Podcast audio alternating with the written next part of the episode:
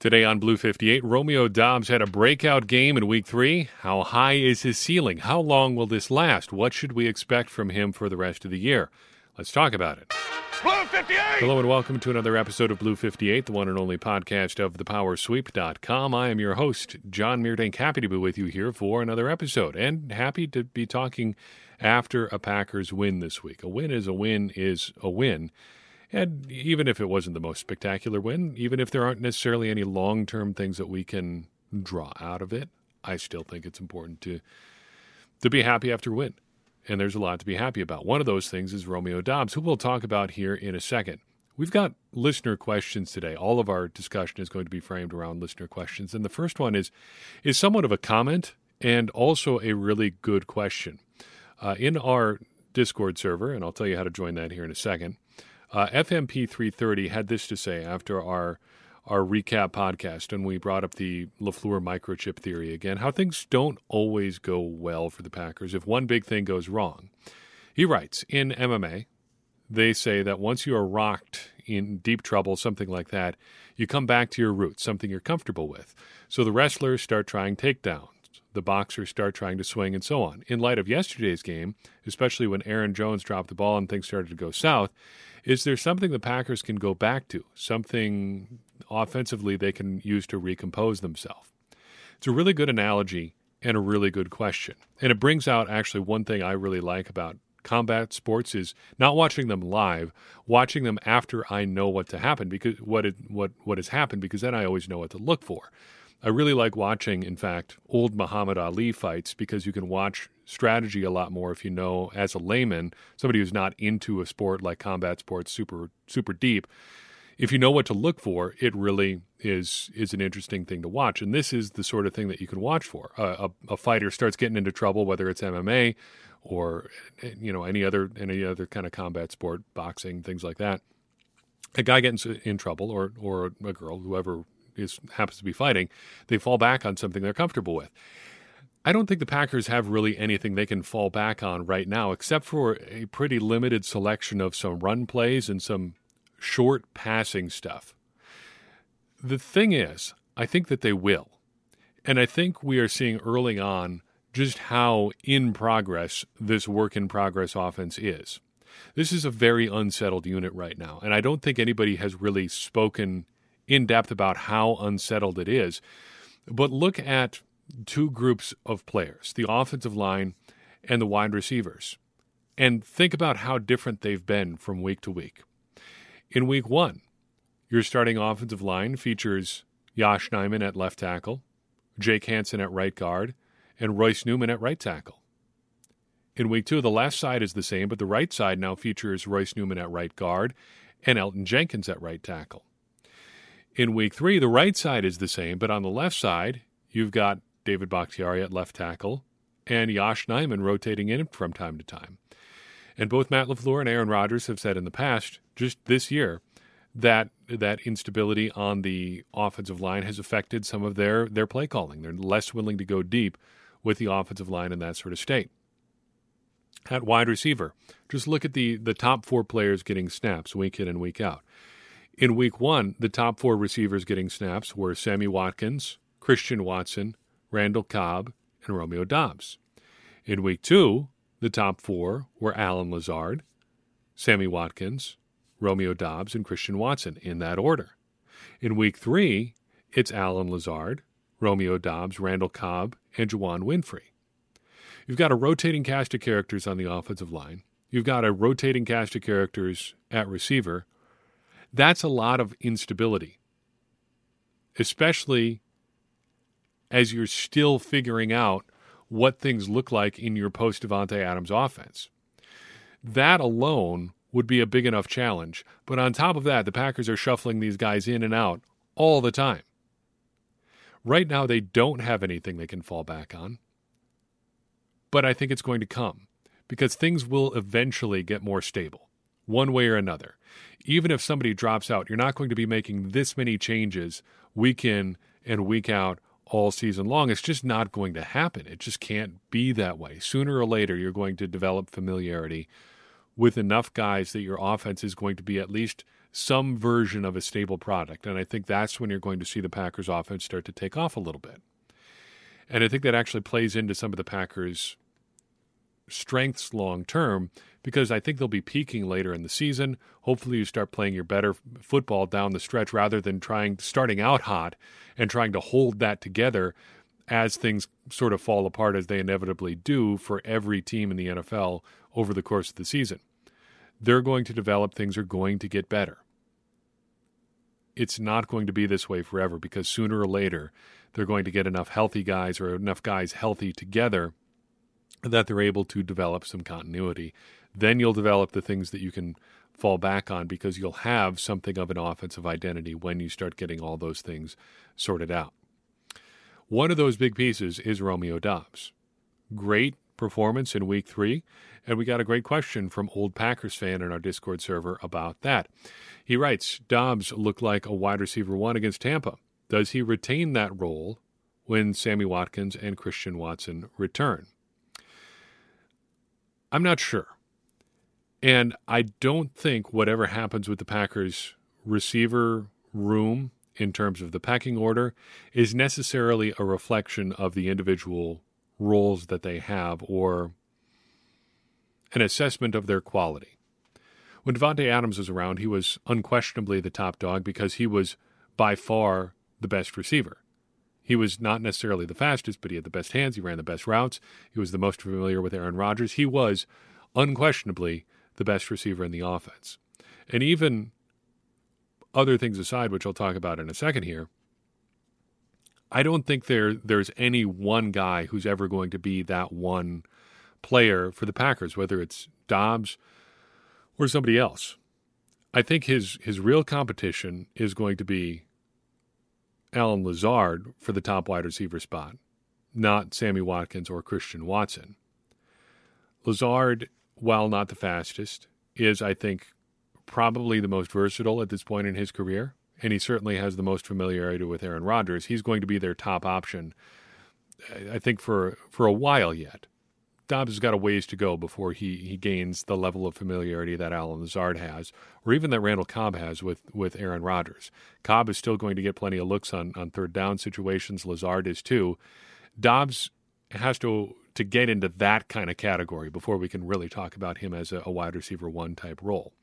However, I think old Packers fans' question here, targeting Watkins and Watson, is along the right track. Even if Doubs isn't going to be the unquestioned top receiver in the Packers' room, the role is the important thing. The depth chart position doesn't really matter. The role is important. And I think in week three, we saw Doubs doing a lot of the things that the Packers wanted Sammy Watkins to do. His first catch, in particular, sort of an in breaking route in that 10 to 12 yard range, very similar uh, to Watkins' first big catch in week two. That play action, almost seam route early in the game there. Uh, play action, Aaron Rodgers hits the top of his drop and just rips it to Sammy Watkins over the middle.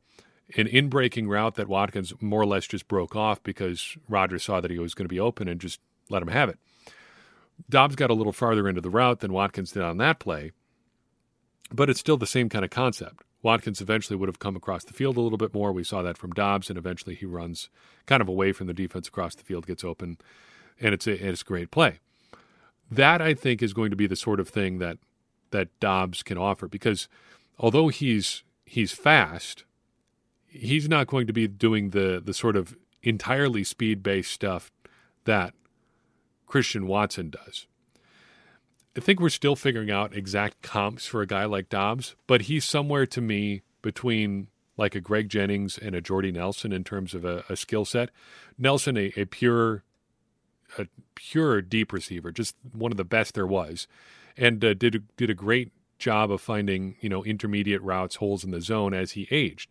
Doubs has some of that sense as well, but he's also just a smooth intermediate route runner, and that reminds me a lot of Greg Jennings. And his body composition looks a lot to me like Greg Jennings too, just a long-limbed, smooth running sort of guy. That really, to me, do, is going to define his game a lot more than just the pure speed that Watson has. So short term, probably something like you know, like we saw on Sunday, just filling in wherever he's needed. But they're going to work that kind of Sammy Watkins stuff to him uh, when as he continues to develop, and I think after even Watkins returns, if and when that will happen. I don't think Doubs is in a lot of direct competition with Christian Watson because Watson's ultimate skill set, I think, is is different than Doubs in that he is just the pure like drag racer speed. Uh, he can stretch the defense laterally, I think, more than than Doubs can, just because he's he's considerably faster, and he can get vertical vertical a lot more than Doubs can because he's faster there too. You'll see uh, Doubs do things more like from a trips formation as the number two or number three receiver, so the middle guy or the guy all the way closest to the offensive line. I think more than Watson. I think Watson's going to be more pure outside sort of stuff, either just going deep or running a lot of jet motion type stuff. So that is a long way of saying that even if Doubs isn't ultimately like the top wide receiver in the depth chart, he is going to have a role. And I think he is going to carve out a role that he will retain even when guys like Sammy Watkins and Christian Watson return. Before I get into the, the final two questions I want to take a look at today, I want to give some shout outs to Patreon supporters Lance Spellman, Nick Morano, and Sword and Savior. Each of them have joined our Patreon team this year, and I'm grateful to their support uh, grateful for their support and the support of all of our patrons, and want to give you the opportunity to support us there as well. Patreon.com slash The Power Sweep is the place to do it, and it is uh, the best way to support The Power Sweep. Uh, you contribute any amount of money you wish per month. You get access to a little bit of bonus content. Uh, you get access to our Discord server where you can talk with Packers fans from all over the world. And as of the last couple of weeks, enjoy a new feature here and uh, watch Blue 58 episodes be created live and have a little bit of interaction with me uh, after I record and, and work through the edit and, and get it uploaded and stuff like that. It's a great way to uh, to interact and, and hang out with the show, and it's a great way to support a show as well that doesn't do any sort of advertising. So this is all the advertising you're ever going to get. I was talking about stuff like this. So patreon.com slash the power sweep is the place to contribute. We would be grateful for your support at any level you would like to choose. We've got another question from Old Packers fan here, and I would like to, to dive into it too because it touches on something that is a small but potentially almost like a, a signpost sort of thing a place where we could look back and say this is when things changed for this particular player. The question on defense, Quay Walker blitzed more against the Buccaneers than previous weeks. Is that simply to get pressure with edge 3 and 4 in the in the game or a shift in Joe Barry's strategy? This is an interesting question because it is certainly a bit of a sea change potentially for Joe Barry but we are on the very, very early edges of it. And you'll see exactly what I mean by that as we sort through this a little bit. So, to answer the question first and foremost, I don't know if it's indicative of anything right now, but there are some little tidbits here that make you wonder about how something like this could be used in the future. In weeks one and two, Quay Walker lined up as an outside linebacker for three snaps total according to Pro Football Focus's uh, player charting. In week three, he did it for seven snaps, played four snaps at left outside linebacker and three at right outside linebacker. In terms of rushing the passer, in other words, passing snaps where he was not in coverage, in week one, he had zero snaps where he was on the field for a passing down but not in coverage. In week two, again, zero passing snaps where he was not in coverage. In week three, though, he went after the quarterback 11 times. He had 11 pass rushing snaps. That's all the data we really have on Walker's use as someone going after the quarterback so far. Very, very limited. But I think it's noteworthy in that it's also very different from what we saw in weeks one and two. An 11 snap jump from 0 to 11 is pretty significant for a guy whose role has been pretty clearly defined through two weeks. And I don't think it's just that the Packers were trying to get their edge rushers, you know, a breather in the Florida heat. I don't think it's just that they don't necessarily have confidence in their third and fourth edge rushers. I think this is an expansion of Walker's role, and it's something we're going to see more of in the future. He may not be perfect as a blitzer. His acceleration is not like, well, he's not Christian Watson fast in terms of acceleration, but he's plenty good for a linebacker. And I think we're going to see more of this kind of thing in the future. He's too good an athlete to not try to get him involved in pursuing the quarterback in some way. And in a game where you're not playing with somebody with the insanely fast release of a guy like Tom Brady, who was getting the ball out even faster than we talked about in our preview. We we in in the preview leading up to the Tampa game, we talked about how he's getting the ball out in, on average in 2.26 seconds. I think on Sunday it's something like 2.19 seconds. So almost a tenth of a second faster than his already insanely fast snap to throw time. If it was against anybody other than that, the Packers probably would have more had more pressures, and Walker may have had some of them. As it stands, he had zero this week in 11 opportunities that's not necessarily saying all that much against Tom Brady because very few people get pressures against Tom Brady because he's so good at getting the ball out quickly. But this, I think, is the start of something. It's at least different than what we've seen before, and different is always worth paying attention to because going forward, we can say, okay, maybe this is when things started to change for Quay Walker, or they did this once. Why didn't they go back to it? Final question comes from Discord user No Misery and uh, the username, well, it doesn't necessarily fit for this question. The question pertains to Aaron Rodgers. It goes a little something like this That Amari Rodgers is not meeting expectations from a third round pick is obvious, and it's apparently there's some bad luck with the third round in the last few years. When do we count a player picked in the third round as a success? Of course, it's difficult to compare different positions, but are there some overall criteria? For example, could you say if he's a starter for at least two years, that's good enough? I think asking a third round pick to be a regular contributor isn't a big ask.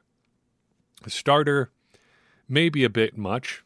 It's going to depend on the player, but a guy who can contribute week in and week out shouldn't be that big of an ask out of a third round pick. And I'm not talking like someday as a third round pick. I'm talking pretty much immediately as a third round pick, being ready to contribute and contribute and contributing when you're asked to. I think basically to if you want to put a definition on it, I think you're looking for a guy who's basically like a sixth man in basketball. Not necessarily a starter, but someone who's good enough to start in the right circumstances and who's definitely useful in the right role. Maybe you need a guy if you're if you're sticking with the basketball analogy, maybe you need a guy who's great at shooting three pointers and you're just going to bring him in and he's going to shoot three pointers for the the 25 minutes a night that he plays or 20 minutes a night that he plays. Maybe he's an elite defensive stopper. Maybe he's the guy who comes in and gives your, your point guard a break when he, he just needs a little time uh, late in a quarter uh, as you're trying to get him a little bit of extra rest or something like that. It's a defined role. It's a guy you trust to contribute in that role and a guy who can contribute pretty early on. So, with that criteria, that loose criteria, very admittedly, set out, let's go back through the Aaron Rodgers era, 2005 to present. What kind of success have the Packers had in the third round? We're going newest to oldest.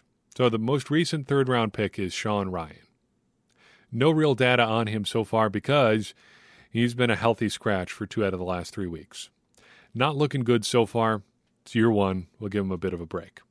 Amari Rodgers in year two can't seem to get on the field. He does return punts, in the words of Aaron Rodgers, Amari's returning for us. Other than that, he can't seem to get on the field. Seven snaps through three weeks is not going to get it done. Not looking good for him. Josiah DeGuara, if we go back to 2020, certainly does have a role in the Packers offense. Is it a big role? Not really. Is it an important role? If you ask Matt LaFleur, probably yes. If you ask anybody else, I think they'll give you a maybe at best. Is he a contributor? I lean no. And that's probably grading a bit harsh because he does have a pretty clearly defined role. But if you take him out of the offense, what are you really missing? The next one, 2019, Jace Sternberger. 18 games with the Packers, never really a factor. Definitely a no there. Oren Burks, special teamer, but never anything else really other than that. That's a miss there, too, I think. Montravius Adams, never a regular contributor for the Packers, played 45 games, three starts, one and a half sacks. That's a miss. Prior to Adams, you got Kyler Fackrell, and this one gets a little bit tricky. Was he a great player? No. Was he a good player? Probably no, but he's a useful player. Well, kind of, I would say. His stats were never great. Even his double digit sack season was mostly fake. There was a lot of stuff in that season that he got credit for in the box score that was not necessarily his doing. Was he useful in the role that he played? Kind of, yeah. But do you want your third round pick to be more than your third or fourth edge rusher and a part time special teams player? I would say probably yes, too. It could have been worse for Kyler Fackrell. There has been no seventh round pick the Packers have made in the intervening six years since Kyler Fackrell that's been as good as he was. But you probably want a little bit more. Same kind of goes for Ty Montgomery. He was definitely useful for a time. 2016, in particular, a really good season for him, switching from run, uh, wide receiver to running back. Um, a good contributor during the run the table run there. No real longevity, though. Availability always an issue for him. And then, of course, there was the play during the 2018 season um, when he brought out that kick against the Rams, ends up fumbling and costing the Packers a a chance at coming back in that game. Prior to Ty Montgomery, you've got Khyri Thornton. He was on previous episodes of Blue 58 my precedent for cutting Amari Rodgers before year two, two because he was so bad he was literally never active for a game for the Green Bay Packers, and they cut him prior to heading into into year two. Ultimate, ultimate miss in the third round is Khyri Thornton.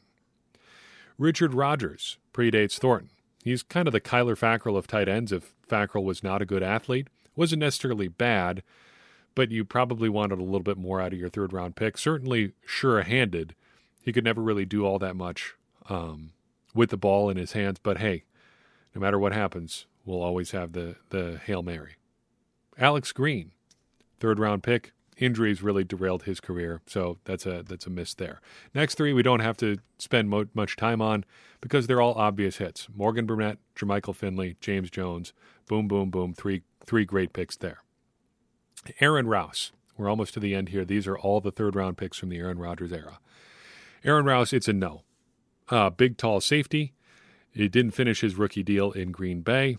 He did have a 99 yard pick six against Peyton Manning, which is is saying something. There's it's a pretty short list of guys who have been able to accomplish that.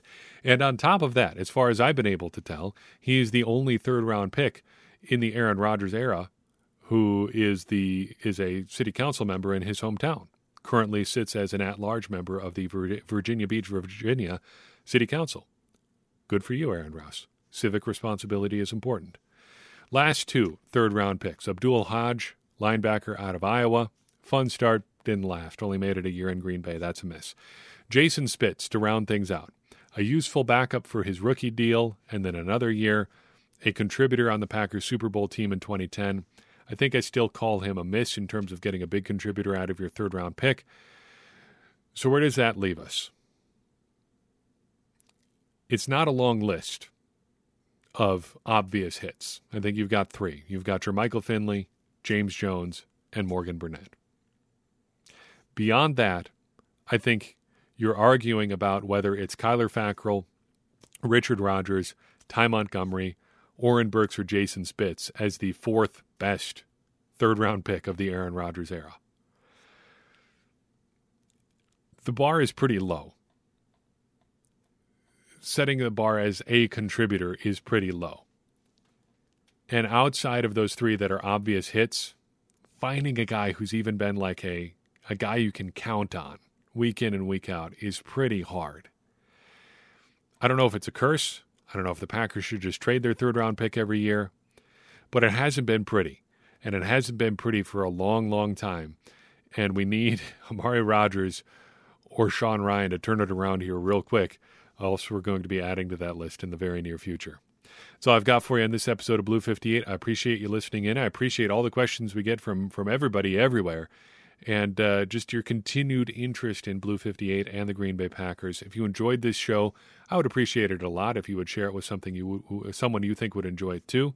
That's going to help more people find the show and get more people involved in this conversation that you and I are having about the Green Bay Packers, which in turn is going to help all of us, me included, become smarter Packers fans. And as I always say, smarter Packers fans are better Packers fans, and better Packers fans are what we all want to be. I'm your host, John Meerdink. We'll see you next time on Blue 58.